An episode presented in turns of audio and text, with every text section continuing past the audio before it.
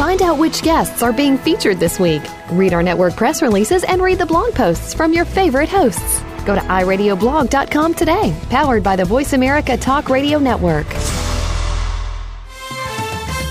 The following program is being brought to you on the Voice America Variety Channel. For more information about our network and to check out additional show hosts and topics of interest, please visit VoiceAmericaVariety.com. The Voice America Talk Radio Network is the worldwide leader in live Internet talk radio. Visit VoiceAmerica.com. The views and ideas expressed on the following program are strictly those of the hosts or guests and do not necessarily reflect the views and ideas held by the Voice America Talk Radio Network, its staff, and management. Help! I need somebody. Help! Not just anybody. Help! You know I need someone. Welcome to Family Caregivers Unite with Dr. Gordon Atherley. Family caregivers don't have to be alone in their experiences. You will hear from experts and other caregivers facing the same issues that you may be facing. Now, here is your host, Dr. Gordon Atherley. Welcome to Family Caregivers Unite. This is Dr. Gordon Atherley, your host. I'm a physician trained in Britain, living in Canada, and who's worked in the U.S. Since retiring from medical practice, I've become an activist for family caregiving, which explains the name of the show, Family Caregivers Unite. Now, our topic today is family caregiving in the Muslim community. Now, I'm just going to summarize some of the things I've heard from family caregivers in previous episodes of this show.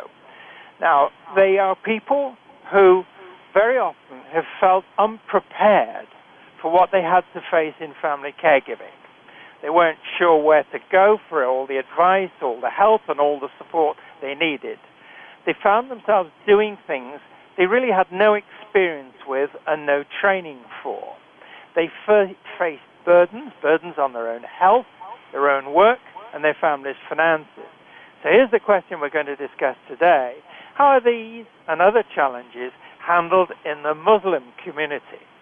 Now, to discuss these matters and other questions as they relate to the Muslim community, I'm happy to, very happy to welcome two guests, Sheikh Alaa and Dr. Ahmed El Zoeiby.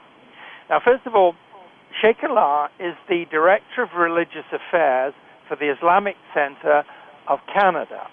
Prior to that, he was Executive Director for the Canadian Islamic Congress. He is tutor for Al Kawthar and Director of Internal and External Affairs for Mercy Mission World. During his youth in Egypt, he was goalie for the national junior national team. Then in the late 1970s, he moved to Canada, where he's been, among other things, Vice President of Business Development for an international company. He's a member of the Canadian Council of Imams and of Horizon Interfaith Communication Media Council. Previously, he was an imam for Muslim Council of Canada and also its media spokesperson. He's hosted Vision of Islam, a weekly television show in Alberta. He was a member of the Calgary Multi Faith Committee and a member of the Muslim Christian Dialogue Committee. And in 2005, he received the Alberta Government Centennial Award for Outstanding Service to the Alberta Community. Now, my second guest is Dr. Ahmed El Zoeiby, um, and he obtained his bachelor's degree in pharmacy in 1994 from Cairo University, obviously in Egypt. He then worked as a teaching assistant in the Department of Microbiology and Immunology at the Faculty of Pharmacy in Cairo where he was also enrolled in graduate studies in microbiology. Then in 1997, he won a scholarship from the Canadian International Development Agency to complete a master's degree in microbiology in, at the Laval University in Quebec, Canada. Then, after obtaining his PhD, that's his doc, uh, Doctor of Philosophy, in 2002, he moved to Toronto to work as a postdoctoral scientist at the University of Toronto. He moved back to Cairo University to work as a faculty member in the Department of Microbiology and Immunology in the Faculty of Pharmacy from 2006 to 2008. And then in 2008, he moved back to Canada and completed his pharmacy license requirements. And he's now working as a licensed pharmacist practicing in Ontario. So, welcome to the show, Sheikh Alaa and Dr. Ahmed. Thank, you for having us. Good, good having you. Now, first of all, could I start with Sheikh Alaa, please? Um, uh, first of all, please would you tell us what your title, Sheikh, signifies, and then would you tell us some more about your career and your work as Director of Religious Affairs at the Islamic Center? Alaa, please. Gladly. Uh, the word sheikh in Arabic actually has uh, three meanings. One is being old, which is certainly, we're getting there. Uh, second is being rich, and uh, far from that. And the third is being an imam, which is really uh, means a leader. So that's basically what I am as a title, as a leader of the the Islamic Society, a person who actually leads prayers and lead them in spiritual activity and so on. Speaking of that, just a little bit of background. What I do as a director of religious affairs in the Islamic Center of Canada is I deal with uh, some of the things that we're actually talking about today, which is family issues, counseling, uh, i.e., divorce, marriage, also uh, birth, uh, death, uh, multi faith committees, as you've mentioned, uh, also deal with um, some of the media uh, issues. Uh, we also perform the uh, ceremonies, um, all the lectures, teachings, courses, and the prayers. So it's pretty comprehensive type of, of hands-on work ethics that we deal with the director of religious affairs. Right, Ahmed. Please tell us more about your work as a pharmacist and how it brings you in contact with family caregivers in the community generally and the Muslim community in particular. Ahmed? Yeah, sure. So, as a community pharmacist, I often encounter situations where the person coming to the pharmacy to drop off a prescription, then to pick it up uh, later to pick up the medication, is not uh, the patient himself, you know, but rather a family caregiver. Uh, and this is particularly true in case of elderly patients or patients with disabilities. So, as a general standard of practice uh, in pharmacy, the pharmacist is required to provide counseling to the patients uh, on any new medication or in case of any dose change to his existing medication. Now, in case of an agent uh, picking up the medication on behalf of the of the patient, this counseling on the medication could be directed towards that agent, and this is usually done after confirming the nature of relationship between the agent and the patient. Of course, in order to respect patient's confidentiality. Uh, according to the professional judgment of the pharmacist, uh, the pharmacist might decide uh, sometimes times to call the patient for telephone counseling rather than speaking with the agent who came to pick up the medication, right? So in case of a family caregiver picking up the medication, counseling is almost always directed to that caregiver, right? Because it's assumed that the caregiver knows everything about the patient's uh, medication. Some of those patients and caregivers whom I encounter during my practice belong to the Muslim community. Uh, it could be a husband, could be a wife, a son, or a daughter, uh, or else.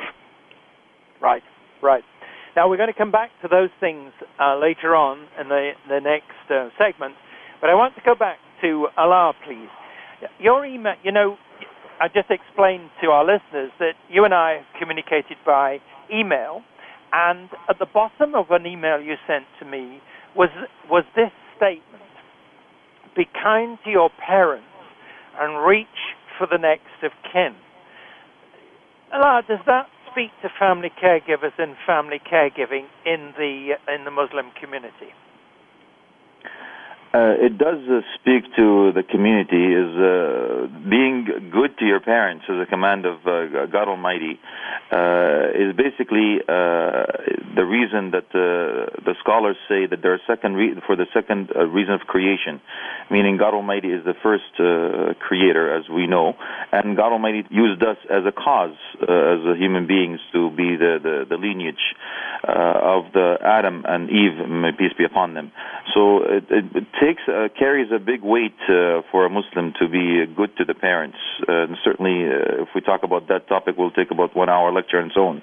And uh, reaching for the next of kin uh, for those for the family members at large, and it is sufficient for us that we know that the prophetic tradition says that those who reach for the next of kin, that God Almighty will reach for them on Judgment Day, and those who cut off the next of kin, God Almighty will cut them off on on on, on Judgment Day. So, it's, in other words, it's an ethical principle, isn't it, that's being laid out here? for family caregivers? Absolutely, it's it's the measuring stick for us, and it's uh, it's the foundation that we uh, uh, we carry on from. Yeah, yeah. Okay, Ahmed, uh, just please could you just outline your experience, if any, of family caregiving in your own extended family and among your friends? Yeah, sure. So, as Sheikh Alaa beautifully explained it, taking care of family members uh, during their sickness, uh, uh, among other uh, forms of caring for family members is a fundamental Islamic value. Uh, and getting sick is unfortunately an, an, inevitable fact of life, especially at later stages in life.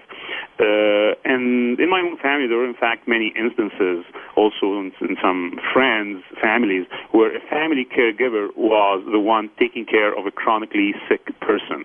Uh, in, the Muslim, in the Muslim community, this choice is always preferred over sending uh, the sick person to a retirement home, for instance. Uh, the motivation for this choice is obviously natural emotional attachment to the sick relative, but it's also a fulfillment of the religious Islamic obligation of caring for the next of kin, as Sheikh Alaa has explained it, especially if it's one of the parents and more especially if it is the mother. Uh, believe me, this task is not an easy one. Uh, it's often a full-time job. It needs lots of patience. As a chronically sick person is often quite sensitive, sometimes is impatient. It also requires a great deal of training and education on the specific uh, medical requirements of the patient, uh, precautions, uh, medication usage, monitoring of some alarming symptoms, or as we call them in practice, red flags, and so on. It also needs uh, from the caregiver to be uh, meticulous and details oriented in order to avoid medication errors such as giving the patient the wrong medication or the wrong dosage or giving the medication at the wrong time and so on. This is a heavy responsibility, isn't it? It is, yeah. Yeah. And if I can just ask you, we're going to go into a break any moment, so this is just a quick question. But what about language issues? Do, do you do you find those uh, um, creating problems, or are they things that are easily dealt with? What about that? Yeah, sometimes uh, in Canada, language barrier can constitute uh, a definite uh, barrier and an obstacle to uh, healthcare, uh, either between a patient and a physician or between a patient and uh, a pharmacist. So, yeah, you're right. Sometimes uh, language can become an issue. Right. Now, we're going to come back to these and other challenges because it is time for us to take the short break. As, um, as you know, we have to, uh, so to speak, pay the rent. This is Dr. Gordon Atherley, and my guests are Sheikh Alaa and Dr. Ahmed El Zoeiby. You're listening to Family Caregivers Unite on the Voice America Variety Channel. Please stay with us. We will be back. Streaming live, the leader in Internet Talk Radio, VoiceAmerica.com. If you hear a dog barking or an angel singing, then you know that you are listening to Waking Up in America. Heard every Wednesday at 3 Pacific Time, Valerie Kirkard and all of her friends will bring you powerful and humorous discussions that raise thoughts and give you insight on how to live your life to its fullest potential. Adventure is always a must on Waking Up in America with Valerie Kirkard every Wednesday at 3 Pacific. Do you want to know what's really going on these days? Well, Capital Thinking takes you inside the worlds of policy, politics, law, and business. What happens in Washington, on Wall Street, and in our nation's legal system impacts your business every day. We're taking you on a behind the scenes tour of all of it. Each week, we bring you unfiltered conversation with a variety of influential policymakers, lawyers, and business leaders. I'm Kevin O'Neill, and I'm your host as Capital Thinking tours the halls of power. Join me for Capital Thinking on the Voice America Business Network each Thursday at noon Eastern and 9 a.m. Pacific Time. Talk, talk, talk. That's all we do is talk. If you'd like to talk, call us toll free right now at 1 866 472 5787. 1 866 472 5787. That's it. That's it. VoiceAmerica.com. You know I need someone. You are listening to Family Caregivers Unite with Dr. Gordon Atherley.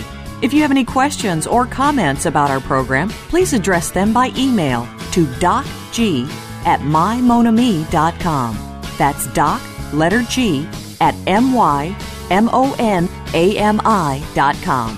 Now, back to Family Caregivers Unite. Welcome back to our listeners to Family Caregivers Unite and our guests, Sheikh Alaa and Dr. Ahmed El Zoeiby. Our topic is family caregiving in the Muslim community. So let's talk about the challenges of family caregiving for the Muslim community. Now, first of all, Sheikh, Sheikh Alaa, Alaa, what are the challenges for family caregivers that you hear about uh, at the Islamic Center of Canada? Well, there are a multitude of uh, of uh, issues that we deal with. Uh, some of them come uh, too close to home, and things that are repetitive. Uh, you'll hear pretty much the same issues come from different families.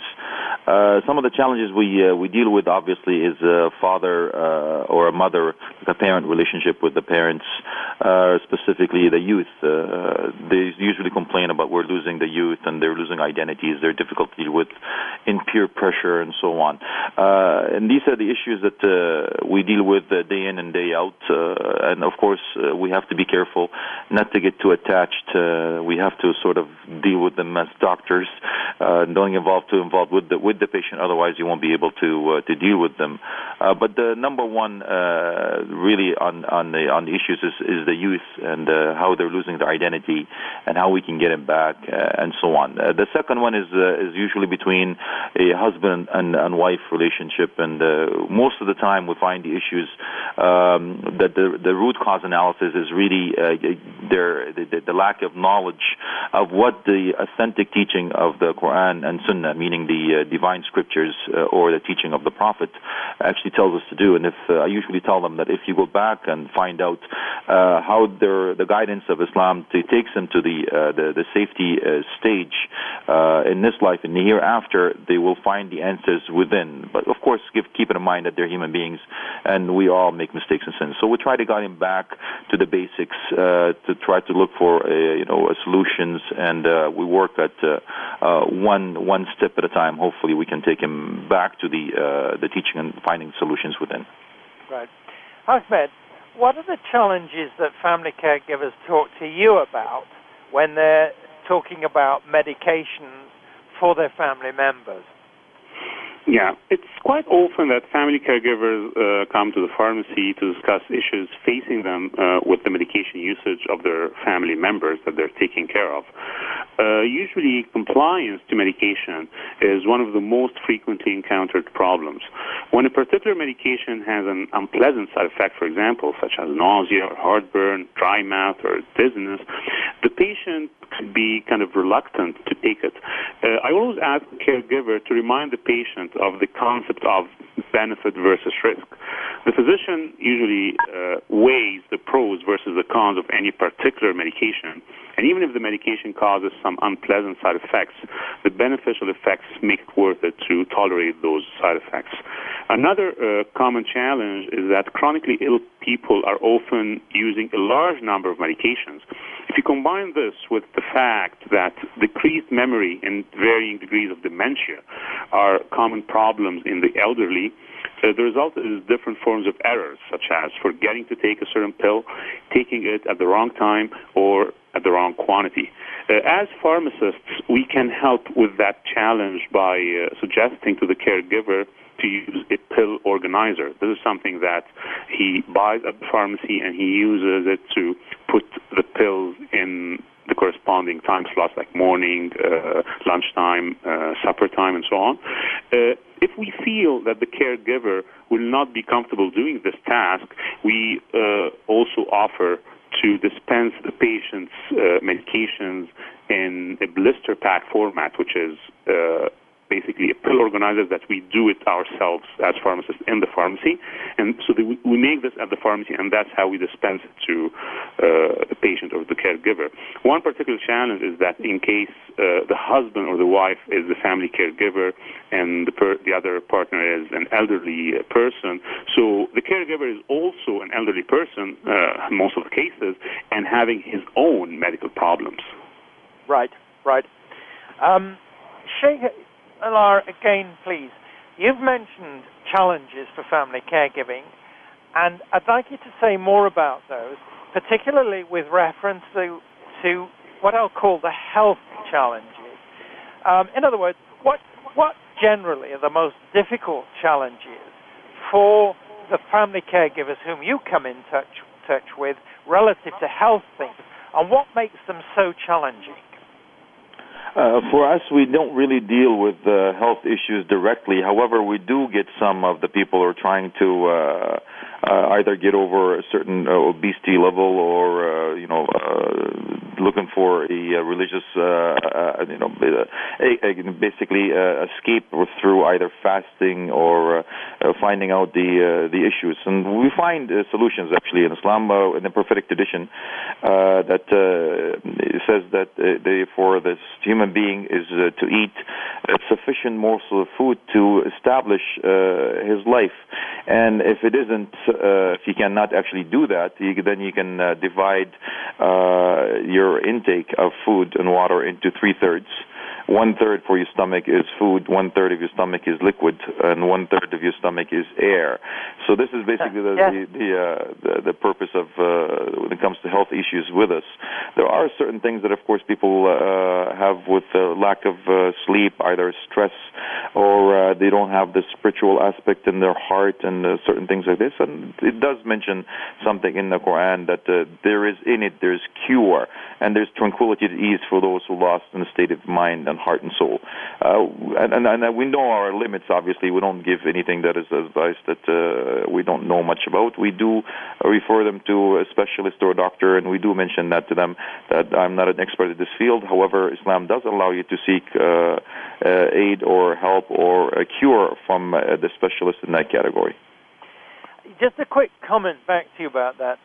Um, family caregiving, and I'm sure you're aware of this, can be very stressful, can also be very hard on the health of the family caregivers. So, in that sense, uh, what I'm hearing you saying is that supporting them with religious advice or with practical advice is a way of helping them keep their strength up for their responsibilities. Is that right? Have I understood you correctly? That, that is correct. We do try to help them as much as possible, but I have to refer to something that you mentioned earlier. It is difficult for us, and I have to admit, uh, in the beginning, I've been uh, doing counseling for approximately uh, 20 years or so. Uh, in the beginning, I was uh, actually getting involved, personally involved in the, in the people's uh, issues, and I used to take it to heart. And sometimes it is true. I mean, these are might be some of the secrets we're divulging exclusive on your show. Yeah. Uh, this is I actually used to go uh, certain times, and I would uh, I would actually cry uh, looking at certain issues of the the family members or the community. Yeah. Could that possibly be? How could human beings don't know the right thing to do or the or the teaching? It does take its toll. It is stressful, and sometimes uh, we seek uh, help ourselves. Uh, so uh, we have to uh, go back and find out that you need to uh, take a break. Uh, uh, you know the the bench theory, where you have to actually uh, get get out of the of the environment that you're in. Uh, in order for you to help others, you have to help yourself. Yep. Yeah. Very practical stuff. Ahmed, um, what do you see as the most difficult healthcare challenges for family caregiving in, in the Muslim community, and what makes them, the ones that you see, what makes those challenges so challenging? Yeah, uh, most of the challenges actually uh, are common between uh, the Muslim community and other communities. Uh, however, some specific challenges exist uh, facing the Muslim community. Sometimes, for older members of the community, as you just uh, mentioned earlier, uh, they come to settle in Canada at an older age, basically accompanying their sons or their daughters. And uh, m- in most cases, uh, there's a language barrier between the patient and the healthcare provider, be it the physician, the pharmacist, the nurse, etc. Uh, also, uh, one of the other challenges, it's an Islamic obligation not to consume pork or any pork products. Uh, and as you know, some medications come in the form of gelatin capsules, and sometimes the manufacturer does not provide the specific information whether the gelatin uh, is from vegetable or animal sources, and if it's from animal sources, what animals were used to make the gelatin. Uh, members of the Muslim community would be reluctant to take uh, such capsules uh, before they know about the origin of the gelatin used to make them. Uh, sometimes it's hard and time consuming to retrieve that information by calling the manufacturer and waiting for an answer. Sometimes uh, it takes a lot of time. Uh, uh, maybe worthwhile mentioning that uh, when we speak about the Muslim community, it would be probably more accurate to describe it as the Muslim communities, uh, because Islam is a universal religion, and Muslims come from many different cultures and backgrounds. They come from many different places around the world, from many walks of life. They speak so many different languages. Uh, I know that uh, people in the West tend to link uh, the Muslim community to the Arab community, but that's not true, actually. Arabs represent maybe 20% of the Muslims. So Muslims come from different communities, actually. So this is also actually another challenge. Okay.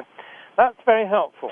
Be reminded about um, the um, plurality of the communities. I think many of us forget that, and I think that's that's powerful. So um, it is now time for us to take the break again. We're going to be coming back to these challenges and what we do about them. So let's take the break now.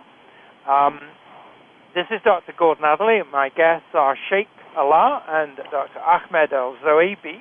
You're listening to Family Caregivers Unite on the Voice America Variety Channel. Please stay tuned. We will be back. News, opinion, Your voice counts. Call toll free 1 866 472 5787. 1 866 472 5787. VoiceAmerica.com.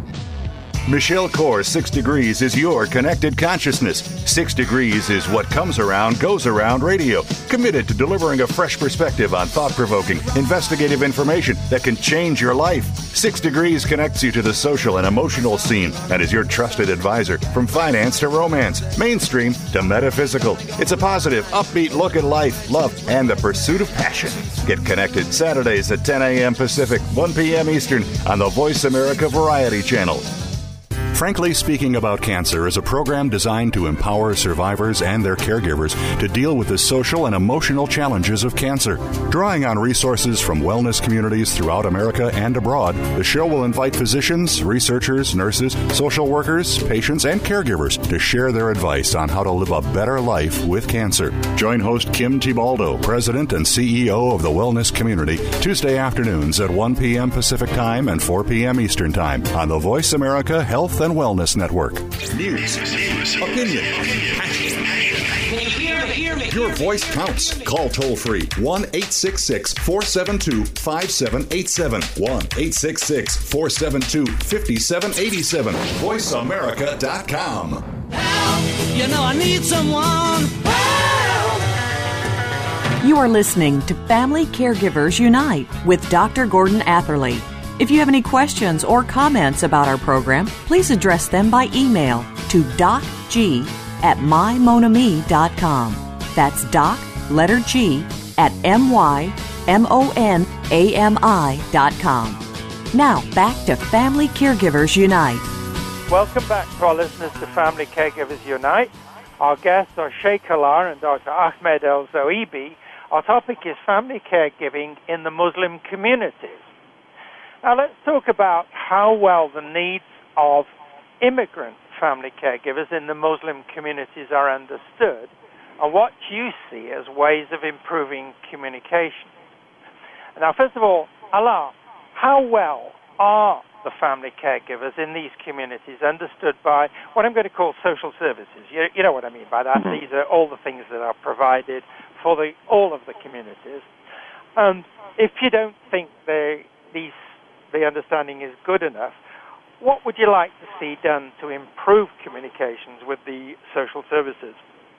Actually, I've had a couple of meetings with uh, some of the uh, representatives from the community and also that uh, representatives from the government, uh, like uh, NIC, for example, that these are immigrants, uh, comers, and these are the services that the, the Canadian government uh, pleasantly actually provides. So it's just a matter of us raising awareness to gear people toward the proper channels in order for them to get the uh, um, the services that is available for them uh, from the government of Canada. So we do have uh, on a weekly basis at least in our center, one table, sometimes actually two, two centers come in, one from Mississauga and one from Oakville, to come in and provide them with the tools, what they need to know, and uh, what other services are there available for them for free. Uh, you know, possible translation, uh, possible link, welcome wagon program, even education that will help them to find a job. All these things are tools at their fingertips that can be used, and all that we have to do is just to come to the center or call a number, and that's what we try to help them, understanding that they come in from a new uh, country, a new, a new language, uh, they're not aware of services. Uh, so it is provided. Hopefully, we can uh, be there for them to take them through the uh, change. Right. So the short answer to, to my question then is that you're really doing a lot, a lot to improve these communications already. Is that right? Uh, as much as possible. We obviously cannot go to knock on people's door, but uh, hopefully those who reach out to, to, find out and those who help themselves, we certainly can help them. Uh, in, in, essence, uh, those who come to the center, uh, those who don't speak the language uh, or whatever, they they will find some at least family members or friends that they speak the language, and the center actually provides different languages in different centers to to be able to help these newcomers. So we're doing our our our, uh, our best to help and reach out and basically to uh, to tell the community that the center is there for you and that people come in from the government to represent that, knowing, uh, acknowledging the fact that we have uh, a very high turnover and centralized at least in on Friday sermons where they reach uh, from 1,000, 2,000, uh, depending on the time of the year. So they capitalize on the opportunity for the location, and they come in and they uh, basically come in to capitalize on the biggest bang for the buck and uh, having all that much traffic to, to be able to relay the message across. Right. Ahmed, it's really the same question, but in relation to the healthcare system. Uh, how, how good do you think, or not so good, uh, are the communications, is the understanding on the part of the healthcare system? And in any case, what more do you think needs to be done to improve the communications with the healthcare system on the part of Muslim communities and others maybe as well? Yeah. Uh, I can see that with the increase in the number of the Muslim community over the last few decades, uh, members of the healthcare system uh, began to become more sensitive to the special needs and concerns of the Muslim community. However, there is still a lot of room for improvement. Uh, for instance, uh, one of the Islamic recommendations is that women should cover their bodies in front of foreign men, uh, except for their faces and hands, which is uh, a matter of difference among scholars. Of course, Sheikh Alaa might can detail more about that. But uh, the consensus is Muslim women should cover uh, all their bodies in front of foreign men except for faces and hands. And some other views say that even the face and the hands should be covered. So, anyways, uh, also, uh, actually, Muslim men shouldn't reveal uh, the areas from their lower abdomen to their knees. So, uh, in case of an emergency, of course, and an extreme necessity, this ruling, like any other ruling in religion, can be overruled. In case of emergency uh, or necessity, uh, something that is forbidden can be uh, done. Uh, but in case of regular and routine health care, Muslim women would definitely want to be examined and treated by female physicians, especially in medical specialties uh, such as gynecology, where the physician has to examine a woman's private parts. Uh, same thing is true also for Muslim men. Uh, I wish to see members of the healthcare team more sensitive to uh, this issue. Uh, of course, there are also other uh, issues that can be improved as Sheikh Alaa has uh, said uh, just now, that uh, newcomers of the Muslim community, and I believe of all other immigrant communities, need more orientation to uh, to know how to access uh, health care and so on. Right. We're going to come back to that key key point.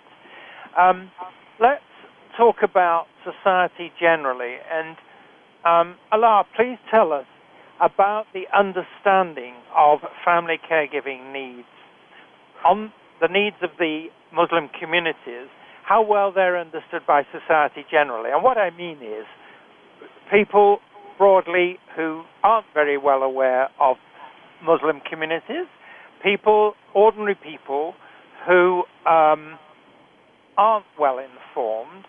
Um, I'm making a judgment there because I come from a society that maybe doesn't understand well enough. I, I'd like you to be frank with us and say how well do we, those of us in this broader society, understand the needs of family caregivers in the Muslim communities? Well, the, the, the Canadian society is actually doing uh, a lot better than other societies. I travel around the world and I actually uh, discuss these issues with other imams uh, around the world. Uh, we are doing good, so uh, pat on the back there for uh, Yay Canada. uh, and I guess the one thing that we're lucky that we are we are a mosaic community as opposed to a melting pot. Then that's really the identity is there. However, there are some issues. There are you know certainly issues that sometimes we take the blame ourselves for not reaching out and uh, raising awareness and educate. And, and we do certainly appreciate what you're doing right now is trying to actually reach out and build these, these type of bridges. There is misunderstanding and there is a uh, you know, uh, certain things that we paint everybody with the same brush, and there are certain things that uh, we can do, uh, we can improve on, but that's an ongoing, uh, on, ongoing issue. For example, um, a social aspect, and a, a man and a woman should not be, you know, shaking hands as of those who are, let's say, it is true as an orthodox, uh, orthodox type of a, a way, or the uh, more of those who are, uh, you know, their conservative uh, point of view. So we do get issues. Uh, what do I do if I go to a job, for example, in the community, and uh, and the you know the, the the manager is is a female interviewing me and reaches their hand. And uh, Islam does look for uh, solutions for these issues, and uh, you know realistically, and contemporary solutions for uh, how to deal living here in Canada.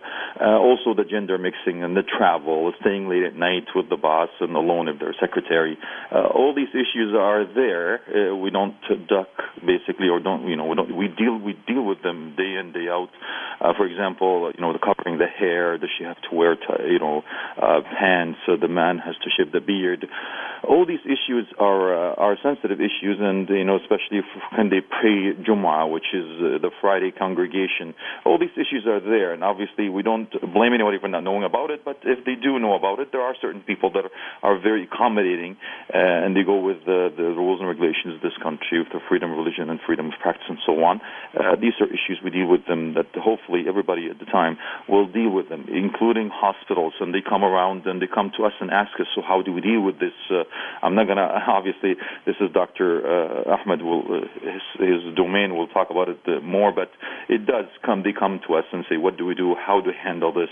And so even the police uh, train some of them how to handle certain things, you know, how, what's the, the moral conduct and the ethics and, and that. So we certainly have issues, but we're doing really well according to what I know so far. Thank you. Ahmed, um, family caregivers need understanding by society general, generally. Now, we are a bit short of tri- time at this moment, so what's your quick impression, both as a healthcare professional, as you are, and also as somebody who lives in the society? What's your, what's your sense of this? Yeah, uh, the society in general needs to be more aware of the particular needs of different immigrant communities, including, of course, the Muslim community. I just mentioned a few examples, such as poor consumption, uh, women not revealing uh, any parts of their bodies in front of foreign men, and vice versa. Uh, all this can be achieved by education of the people through the media. An excellent example is programs like this one. Uh, as a member of the Muslim community, I hope to see more programs like this show on the radio and on TV. Right. Now, let's take the break and we'll come back to this kind of question um, in, in, the very, in the very last um, segment of the show because it's fundamentally important. And I, I'm just going to comment back to you. Thank you for your comments, which are encouraging, but I think the conclusion that, and this is really what we're going to be talking about in the, in the next segment, is that we're, we're doing okay in the sense we've got off to a reasonably good start, but there's more to be done. And I think that's what the next final segment is going to be about, is what more do we need to be thinking about doing? So let's now take the break. This is Dr. Gordon Atherley, and my guests are Sheikh Alaa and Dr. Ahmed Al Zoeiby. You're listening to Family Caregivers Unite on the Voice America Variety Channel. Please stay tuned. Stimulating talk. It gets those synapses in the brain firing really fast. All the time. The number one internet talk station where your opinion counts. VoiceAmerica.com. If you have a loved one that is undergoing treatment for substance abuse or mental illness, you owe it to them and yourself to tune in to One Hour at a Time with host Mary Woods. This compassionate and educational talk show will help you help those that you love by better understanding their condition and their personal recovery process. Tune in every Monday at 12 noon Pacific Time to One Hour at a Time on the Voice America Health and Wellness Channel. Recovery begins this hour. Annie Arman live. Teens, you have got to tune into this show and listen to your fellow teens. If you're out there confused because somebody is trying to put doubts in you, making you think that you can't do what you want to do, get it straight. You can, you will, and you will get it done no matter what. And don't ever give up because you're not alone. Don't miss Annie Arman live on Voice America Wednesdays from 4 to 5 p.m. Pacific Standard Time. Talk, talk, talk. That's all we do is talk. If you'd like to talk, call us toll free right now at 1 866 472 5787. 1 866 472 5787. That's it. That's it. VoiceAmerica.com. You know I need someone. You are listening to Family Caregivers Unite with Dr. Gordon Atherley. If you have any questions or comments about our program, please address them by email to docg at mymonami.com. That's doc, letter G, at M-Y-M-O-N-A-M-I.com. Now, back to Family Caregivers Unite. Welcome back to our listeners to Family Caregivers Unite and our guests, Sheikh Alaa and Dr. Ahmed El Zoeiby. Our topic is family caregiving in the Muslim communities. Let's now talk about government services for family caregivers and their family members in the communities or groups of patients and family caregivers. In other words, it's that sort of context of family caregiving in the community. The community is a community and the families as families. Now, I want to hear from you both. What more help you, would you like to see done, given, provided to family caregivers? And I'm going to ask uh, Ahmed first of all. Um, you, you, mentioned earlier that caring for sick parents, and especially for the mother, is an important Islamic value. Please tell us more about that.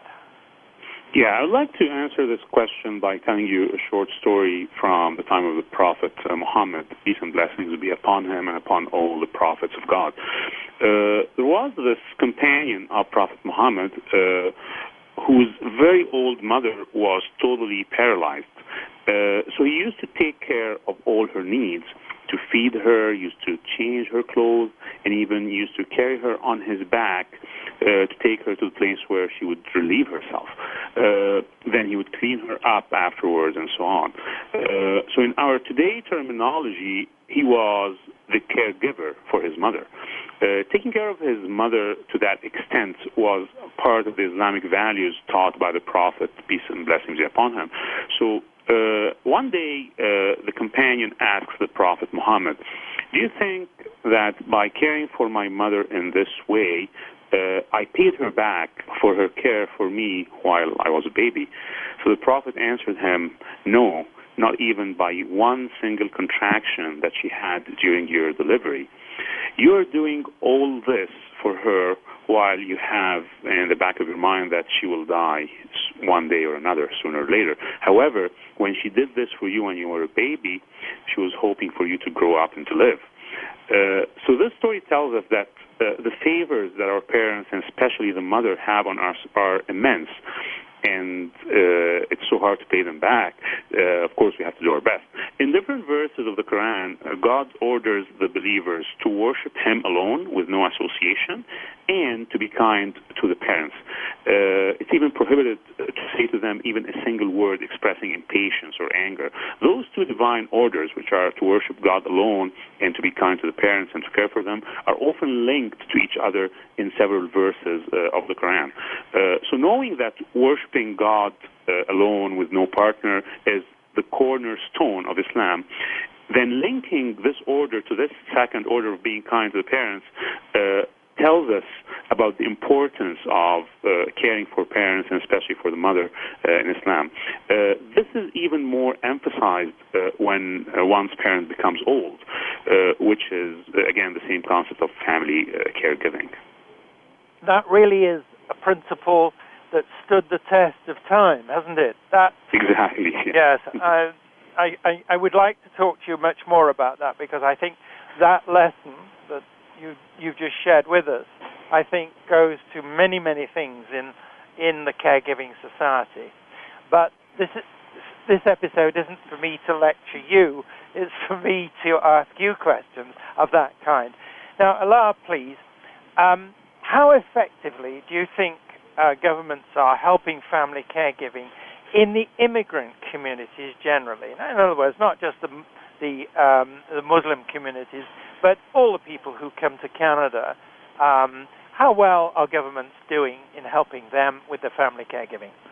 Well, I'm not an, an expert on, and I don't speak with any authority on how the government is doing. However, uh, I do believe that uh, the government is doing uh, enough uh, to help, and uh, as far as I know, that they provide with some benefits that I'm aware of toward the senior citizen or the newcomers uh, and so on that I have dealt with. Uh, however, the, the, uh, for us to actually look into this uh, uh, deeply, uh, looking into the senior citizens, what the reflection of in Islam, where I'm going to probably pick up where Dr. Ahmed left, the, the, the, responsibility falls on the son, believe it or not, the scholars say, not the daughter, for the specific fact that the, the, the verse was quoted with imma meaning he's talking about the masculine tense, talking to the son, as he is the breadwinner and so on, and the daughter will be looking after her family of her own. So uh, we don't depend on the government of Canada to look after our parents, uh, and especially immigrants, and especially uh, even Muslims or non-Muslims, and uh, still having uh, what we call back home is a heritage and uh, some of the deep-rooted values and traditions uh, that are known to be looking after the parents, as opposed to uh, some other societies that they say that they're, you know, we do what we have to, we do what we can, and send them into a senior citizen home and so on. That is looked down upon in the Muslim community specifically, and we don't uh, do such act unless it's absolutely necessary and it's uh, the, the lesser of both evils or good or, or better for the parents. However, could the government do something better? I will have to look into that. I can't really speak on something that I'm not an expert on. However, uh, if it's possible that they can look into uh, helping or aiding uh, with a, uh, percentage of the financial burden as the senior citizen grows with the, the, the, the senior homes or the burial aspects and all these things that would be able to help the immigrants at large, not just the Muslims specifically. However, uh, again, I emphasize that the, the Canadian government is uh, is doing well, and hopefully we can also uh, have room for improvement. Ahmed, same question for you. Immigrant communities, as you're aware of them, what more would you like to see done? Yeah, actually, yeah, I agree with uh, Sheikh Alaa that uh, uh, creating government funds to help family caregivers in immigrant communities is uh, uh, something we'd like to see. Uh, after all, uh, we have to remember that family caregivers significantly reduce the burden on the Canadian healthcare system. You know, if there is no uh, son or daughter or niece or nephew taking care of an elderly person, this elderly person will end up being a, burden, a financial burden on uh, the healthcare system. So, by creating such funds, such government funds to help family caregivers, uh, actually, I think this is uh, money that is very well spent. Right. I'm going to um, Alaa. I'm going to put to you a sort of financial proposition in this way that it's a lot less expensive for government everywhere in Canada, but everywhere, um, to support families looking after their elderly relatives, or for that matter, their children, you know, with incurable illnesses and this kind of thing, in their own homes, than it is to have them in facilities of various kinds. And so the point you made, which is that it, there's a culture among immigrant communities of, can I call it a culture of responsibilities? You, you've, you've both absolutely set this out very well. I'm going to ask you this question. Um, I heard the other day that so far in Canada, the amount of money made available to family caregivers for caring for people at home amounts to 1% of the expenditure on healthcare generally in our very expensive healthcare system. And the person I was talking to, a physician, said just doubling it to 2% would make an enormous difference. Now, I'm not asking you to comment specifically about the 1 to 2%, but what I am asking you is this. Do you feel that more financial support, more recognition of what family caregivers are doing in your community uh, will actually benefit the healthcare system in the way that I'm describing? Would you agree with that? Of and course. Yes. Now, what would you say to government? What's going to be your argument to government that says, take notice of this and do something about it? Of course. Uh, I mean, uh, in sales, they will tell you that futures attract, uh, I mean, benefits sell. Uh, so, uh, in order for them to speak on the financial aspect, we have to speak their language. So, we're looking at the proactive approach. If you look closely, and the, people who actually will care for them, if they are a family member, those who will have the the, the beautiful touch, the care, those for those it's not a job for them, it's more a, a religious obligation and so on. If you look after them financially, and the burden will be alleviated, uh, in uh, obviously uh, will will ease the the burden on the fin- on the uh, uh, the health system, where they will actually end up in uh, in hospitals with either psychiatric psychiatric care or any other illness that will uh, resolve from lack of uh, care from the actual family member or those who are caregivers. They understand them, they understand the language, they understand the environment, they understand the culture, they understand religion, so they will feel more comfortable. In that essence, we would alleviate any hardship later that would be carried on in the burden. And we know the iceberg theory. So if you look at it from the address the issue at the root cause, you don't have to worry about the rest of it. So I highly recommend in order for us to look at that with a proactive approach. So what I see, and I'm saying this back to both of you, there's some strong common ground here. It really doesn't matter which community we're, or communities we're speaking about. Uh, there's that broad sense that the elderly people, for the most part, want to stay at home for as long as they possibly can until it becomes impossible. Impossible because of the nature of the illness, or impossible because of the burden on the family, or something like that. But until that point, what the government of Ontario calls aging at home seems to be the best bet. And so, in that way, if all the communities, and I do mean all of the communities, can, as it were, work together to unite to press government on the importance of properly supporting family caregiving and family caregiving at home uh, for people who are nearing the end of life or for who the, my own profession, and for that matter, Dr. Ahmed's profession, can't do very much for, uh, then I think we have a, an important movement that is going to help not only the families and the individuals, not only the communities, but the, actually the healthcare system itself, because Exactly. we we all know that it's running out of money, or at least if it's not running out of money, it's going. we're all going to run out of money. So I guess I could recruit. I'm, I'm being a little bit light-hearted here, but I could recruit you both, could I, to another um, episode talking about how we get these initiatives going on. Um, can I, on air, can I ask you if you would be interested in participating in that? Definitely. Gladly. Great. Because I do think that's the way in which a society like Canada has some flexibility. I think we can all talk to each other. We, we may be coming from some somewhat different perspectives, but I think in the end, disease respects no ethnic background, no cultural background, no religious background. It hits where it hits, and the implications are the same regardless of where you're from. The only difference is how the, we as the communities respond. And if we can combine all our methods of responding, we're going to do, I think, a better job for everybody and everything. Now, having delivered that speech, I'm sorry to say it is time that I have to uh, um, say thank you to our listeners because time has run out on us. But I would invite you to email us with your comments and questions.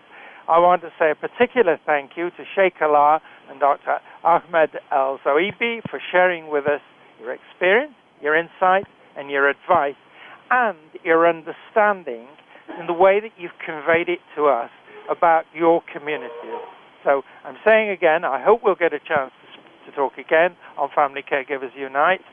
And I just say to our listeners, in our next episode, we're going to be talking more about helping family caregivers in providing support. So please join us, same time, same spot on the internet. Thank you again for joining us this week for Family Caregivers Unite with your host, Dr. Gordon Atherley. Please tune in again next Tuesday at 10 a.m. Pacific Time, 1 p.m. Eastern Time on the Voice America Variety Channel. And until then, we hope our program will help make the coming week easier and more hopeful. And I do appreciate you being around.